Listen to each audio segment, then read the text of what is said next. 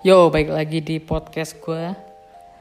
Nah, buat hari ini gue mau ngomongin apa sih? Hari ini gue mau ngomongin kelanjutan dari kalau nggak salah gue pernah ngomongin yang namanya self sabotage ya. Dulu pernah ada, bukan dulu sih, pernah ada yang namanya, ah, bukan namanya, pernah ada sebuah ya, sebuah kata-kata apa sih namanya tuh semacam quote ya. Quote tuh bahasa bahasa Indonesia apa ya? Quote berkata seperti ini. Uh, you are your biggest enemies. Your biggest enemy sorry. But you are your all eh you are also your number one ally. Nah itu nggak tahu siapa yang ngomong intinya adalah bahwa kita itu musuh terbesar dari diri kita sendiri. Kenapa? Kenapa kita bisa menjadi musuh terbesar dari diri kita sendiri? Itu alasannya adalah kita suka self doubt dan suka self uh, sabotage. Tapi hari ini gue mau ngomongin bagaimana cara kita menjadi uh, teman dari diri kita sendiri. Kita adalah satu-satunya orang yang bisa membantu hidup kita di dalam diri diri kita sendiri. Kita nggak bisa bertumpu pada orang lain. Kita nggak bisa pegangan sama orang lain, senderan sama orang lain, gandengan dengan orang lain, apa pun lah itu namanya. Yang membuat diri kita sukses adalah diri kita sendiri. Ya, jadi berteman baiklah dengan diri lu sendiri di situlah menurut gue uh, hidup akan mulai memperlihatkan shiningnya anjay. Gue hari ini puisi banget ya. Hidup akan melihatkan shiningnya di mana lu harus berteman dengan diri lu sendiri. Gimana sih caranya? Yang pertama yang paling basic adalah maafkanlah diri lu sendiri. Ini adalah sesuatu yang terkadang orang nggak bisa nggak mau dan semacamnya. Tapi lu pasti pernah melakukan kesalahan di dalam hidup lu atau pernah ada suatu yang salah di dalam hidup lu apa pun itu. Uh, bentuknya apa pun lu pernah melakukan mengalami kegagalan atau bahkan lu adalah sumber dari kegagalan tersebut. Kita nggak tahu ya tapi maksud gue gue nggak tahu itu bagaimana lu menjalani hidup lu dulu tapi setidaknya maafin diri lu sendiri.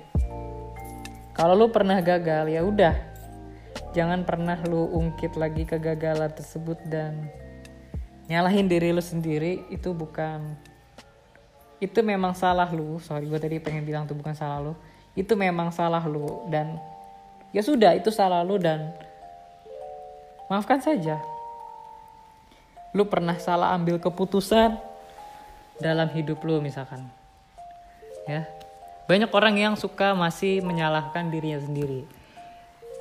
Kenapa ya dulu gue nggak pilih keputusan ini? Kenapa ya dulu gue nggak pilih keputusan itu? Kenapa ya dulu gue nggak kuliah di sini? Kenapa dulu kenapa kenapa ya kita dulu nggak ambil gue nggak ambil sekolah jurusan ini. Kenapa ya dulu gue nggak ambil sekolah jurusan itu? Kenapa ya dulu gue nikah sama si ini? Kenapa ya dulu gue begini begini begini begitu? Dan seterusnya. Banyak keputusan yang lu sesali yang lu ambil.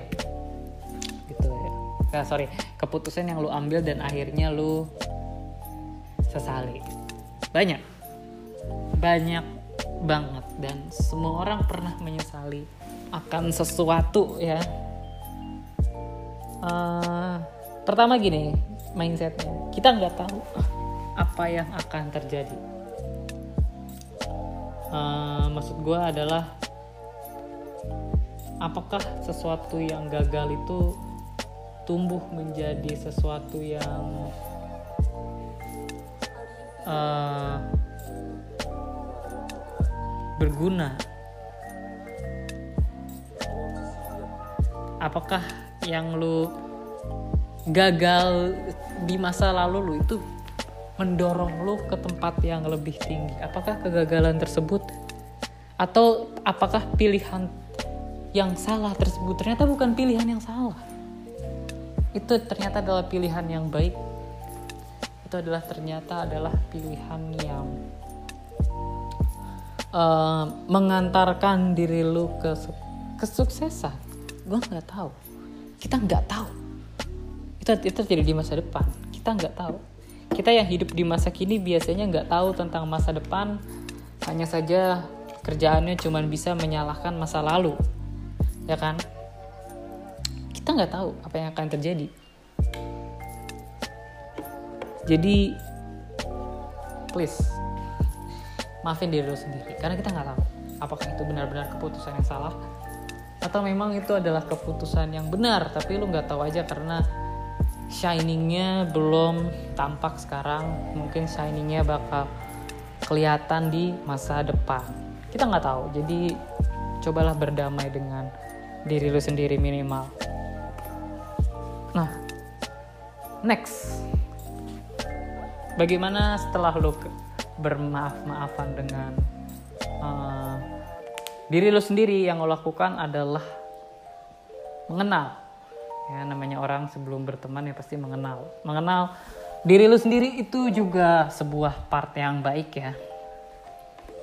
Lo mengenal diri lu sendiri lo harus bisa berda lu tadi sudah berdamai. Lu kenal kayak orang kenalan aja lu tanya ya. Lu tanya ke dalam diri lu sendiri tanya apa ya? Tanya apa aja terserah lu. Apa yang lu mau. Apa yang lu bingungin dari diri lu itu yang lu tanya. Lu nih sebenarnya maunya apa sih? Gitu. lu nih sebenarnya maunya ke mana sih? Gitu. lu nih sebenarnya sukanya apa sih? Gitu. lu nih sebenarnya gimana? Apa? Bagaimana ya kayak contoh gini uh, lu menyesal lu telah mengambil jurusan yang salah misalkan ya.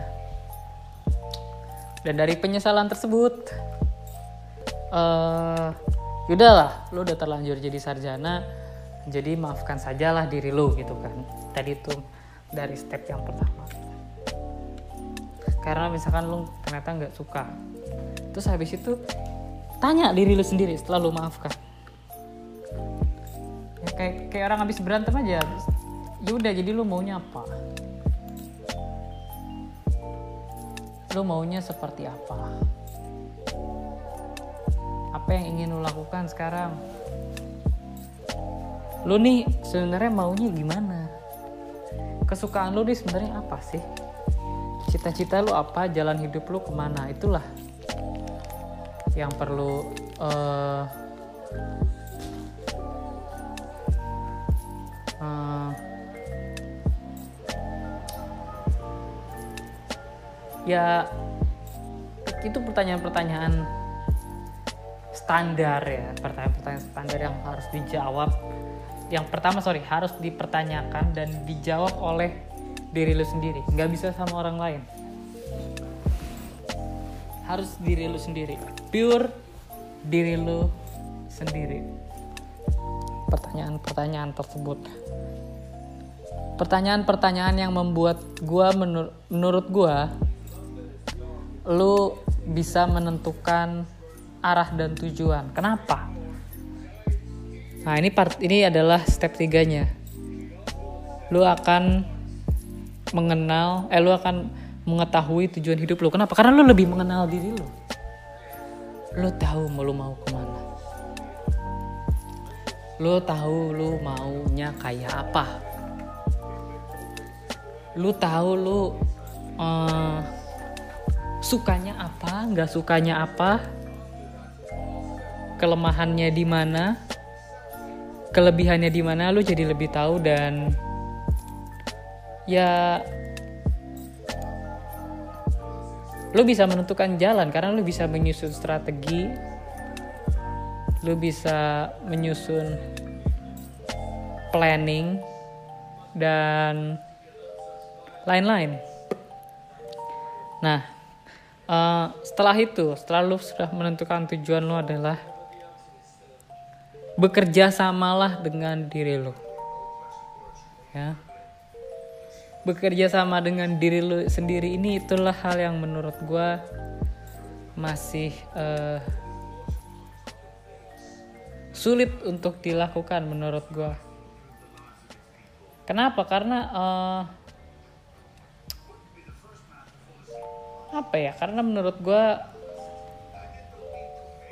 orang itu belum bisa mengontrol dirinya sendiri. Orang belum bisa mengontrol tubuhnya, pikirannya, sesuatu yang dia punya, sesuatu yang dia miliki secara sendiri, privat gitu ya. Sertifikatnya hak milik, tapi nggak bisa lo kontrol. Contohnya, hari ini gue mau bangun pagi taunya bangun siang hari ini gue mau tidur nggak terlalu malam taunya begadang hari ini bilang gue mau belajar taunya enggak hari ini gue bilang mau kerja taunya enggak. Gue hari ini mau kerja lebih giat taunya tetap males. Itu namanya lu nggak uh, tidak itu itu namanya lu belum menguasai diri lu sendiri. Lu masih ada sesuatu yang menguasai diri lu sendiri. Macam-macam bisa nafsu bisa mungkin orang lain yang mempengaruhi kehidupan lu ya.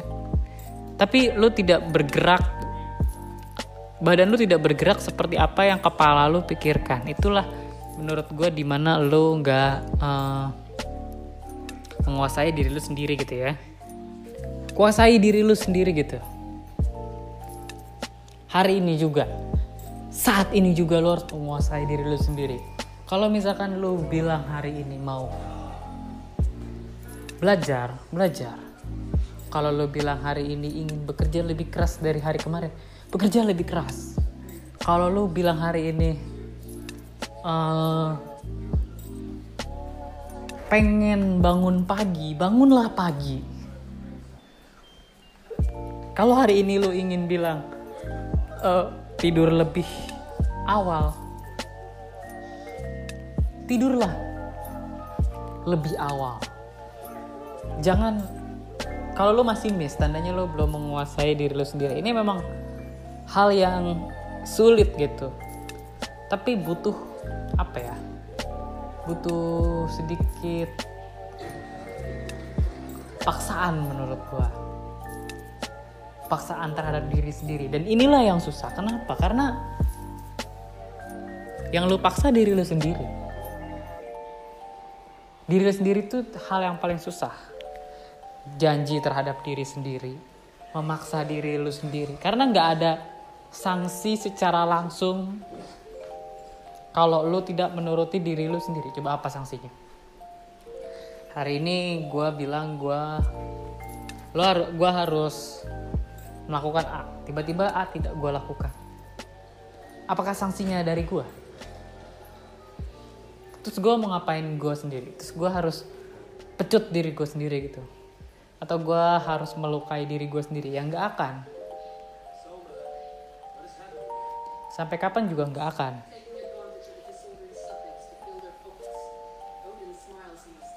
nggak akan kecuali kalau yang nyuruh orang lain yang nyuruh guru lo ya, suruh kerjakan tugas tidak lu kerjakan ya udah pasti kena hukum dapat nilai nol dimarahin dan lain-lain. Dosen ngasih tugas. Atau atasan ngasih tugas.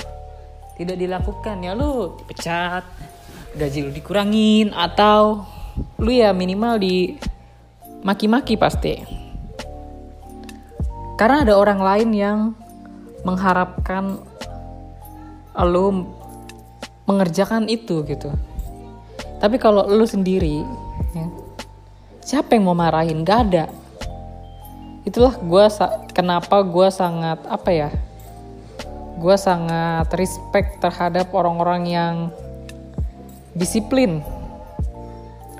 Karena orang disiplin itu tandanya dia bisa mengontrol dirinya sendiri. Meskipun dia tahu bahwa kalau dia melanggar nggak nggak akan ada uh,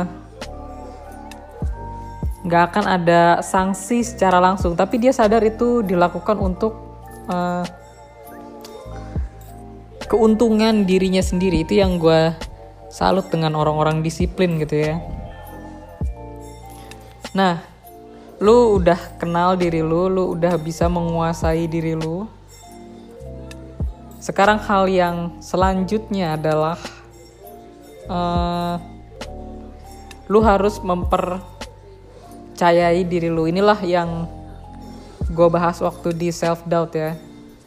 Ini adalah racun terbesar nomor dua. Hmm. adalah self doubt lu yakin dan percaya bahwa diri lu bisa. Itu yang pertama. Men-challenge apakah diri lu bisa atau enggak. Caranya gimana? Caranya kalau gue pribadi sih gini, lakukan sesuatu yang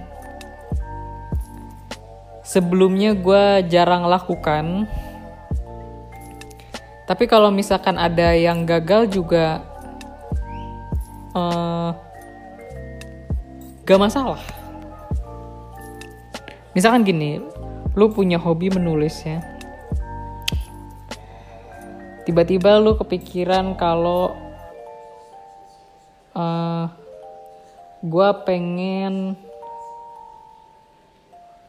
bikin buku misalkan. Gue pengen bikin novel buku dan segala macam. Tapi lu misalkan punya self doubt gitu. Lu berpikir bahwa aduh buku gue bakal laku nggak ya? Skill menulis gue udah bagus nggak ya? Atau jangan-jangan uh, nanti banyak yang ngehujat lagi dan lain-lain lain-lain dan gue itu adalah self doubt yang sangat sangat sangat tidak berguna. Padahal lu udah punya semua dari step-step sebelumnya. Lu sudah tahu lu mau ngapain, ya. Lu tahu lu mau mau ngapain ternyata lu mau nulis buku. Lu juga tahu jenis buku apa yang mau lu tulis. Lu juga tahu ke mana arah next stepnya kalau buku lu sudah rilis semuanya sudah lu planning. Hanya saja begitu mau lu rilis ada self doubt self doubt yang terjadi gitu. Ada saja pikiran-pikiran overthinking yang lewat mampir seliwingan di kepala lo itu racun karena lu harus percaya dengan diri lu lu percaya dengan kemampuan lu. Kalau lu tuh bisa lu tuh pasti bisa mis, mes, pasti bisa pasti jadi. Kalau masalah uh, langsung tenar atau apa ya menurut gue itu adalah sebuah proses gitu kan.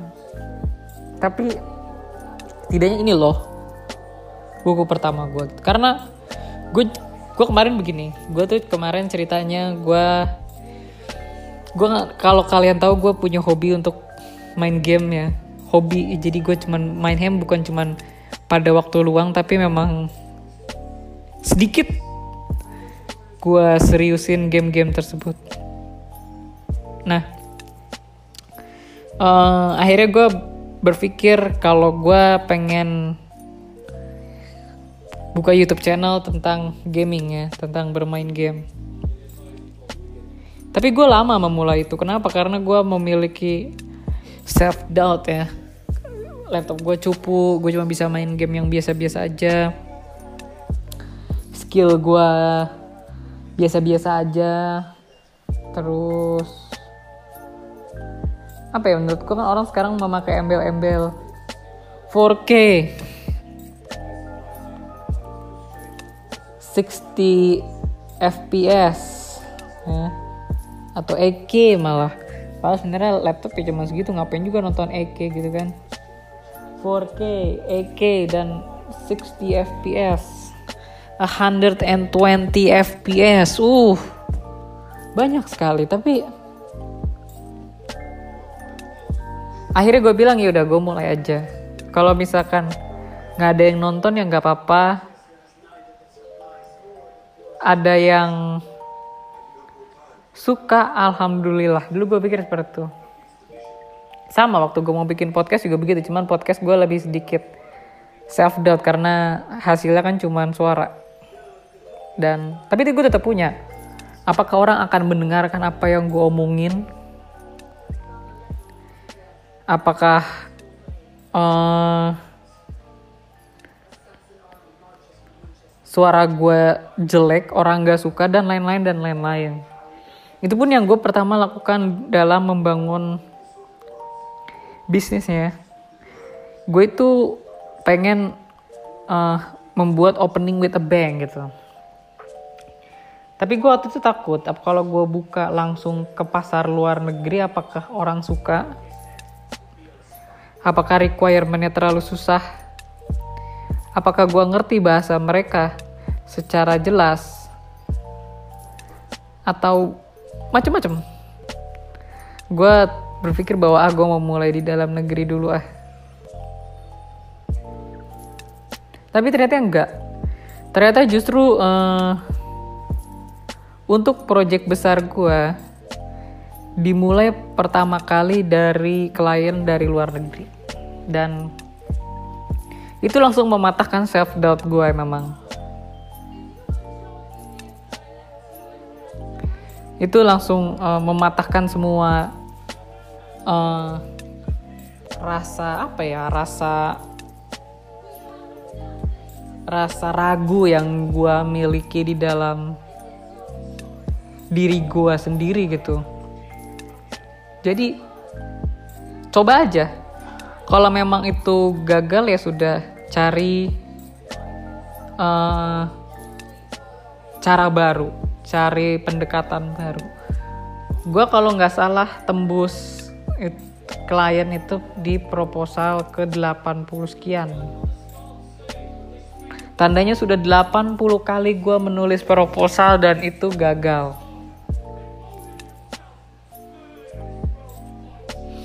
Delapan puluh kata-kata dalam sebuah uh, surat yang gue rancang sebaik-baiknya gagal.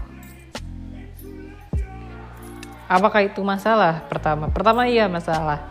Apalagi di 10 pertama ya, gue pikir ini udah 10 tuh banyak kok nggak tembus-tembus. Apakah gue kurang pengalaman? Apakah hasil gue terlalu jelek dan macam-macam? Dan ternyata tembus juga di 80 sekian. Jadi ya uh, ada proses yang nggak instan ya. Atau mungkin ada orang yang kurang beruntung, kurang beruntung mungkin lebih dari 80 mungkin 100 mungkin 120 atau 150 bahkan mereka nggak dapat yang namanya klien proses uh, orang gue sudah bahas di hidup bukan balapan bahwa proses orang berbeda-beda tapi proses is a proses gitu. Kecil gede pendek panjang sebentar atau lama itu tetap gue sebut sebagai proses. Karena down, download rate orang kan lain-lain. Ada yang 1 Mbps, 10 Mbps, ada yang bahkan kbps etc etc jadi ya tetap nikmati tersebut. Jadi percaya sama diri lu sendiri bahwa lu bisa. Ya. karena kalau bukan lu yang melakukan sesuatu untuk diri lu siapa lagi? Siapa lagi coba? Ah gue nggak bisa ini. Gue nggak bisa itu. Kalau lu nggak bisa ya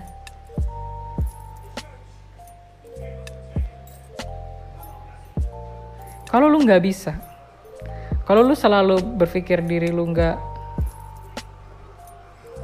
mampu, siapa lagi yang mampu? siapa lagi yang akan membesarkan nama lu siapa lagi yang akan mengambil keberuntungan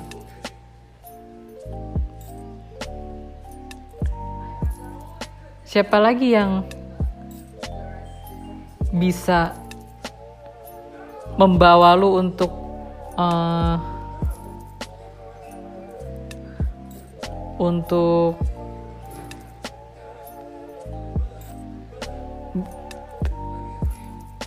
ke tujuan akhir lu. Siapa yang bisa membawa lu ke situ kalau bukan diri lu sendiri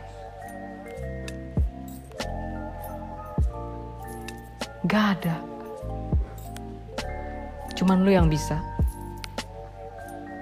Kalau lu mau sesuatu cuman lu yang bisa. Minimal minimal minimal banget cuman lu yang bisa mengabulkan hal tersebut. Lu nggak bisa berharap sama orang lain. Lu nggak bisa menunggu orang lain hanya lu yang bisa. Jadi percaya sama diri lu sendiri ya. gunakan diri lu sendiri untuk membawa lu ke tujuan lu. Kuasai diri lu sendiri. Tadi sekalian maafkan diri lu sendiri. Ikutin step-stepnya dan semoga lu bisa mencapai sesuatu yang lu inginkan. Jadi segitu aja buat podcast hari ini. Semoga menambah insight kalian semua.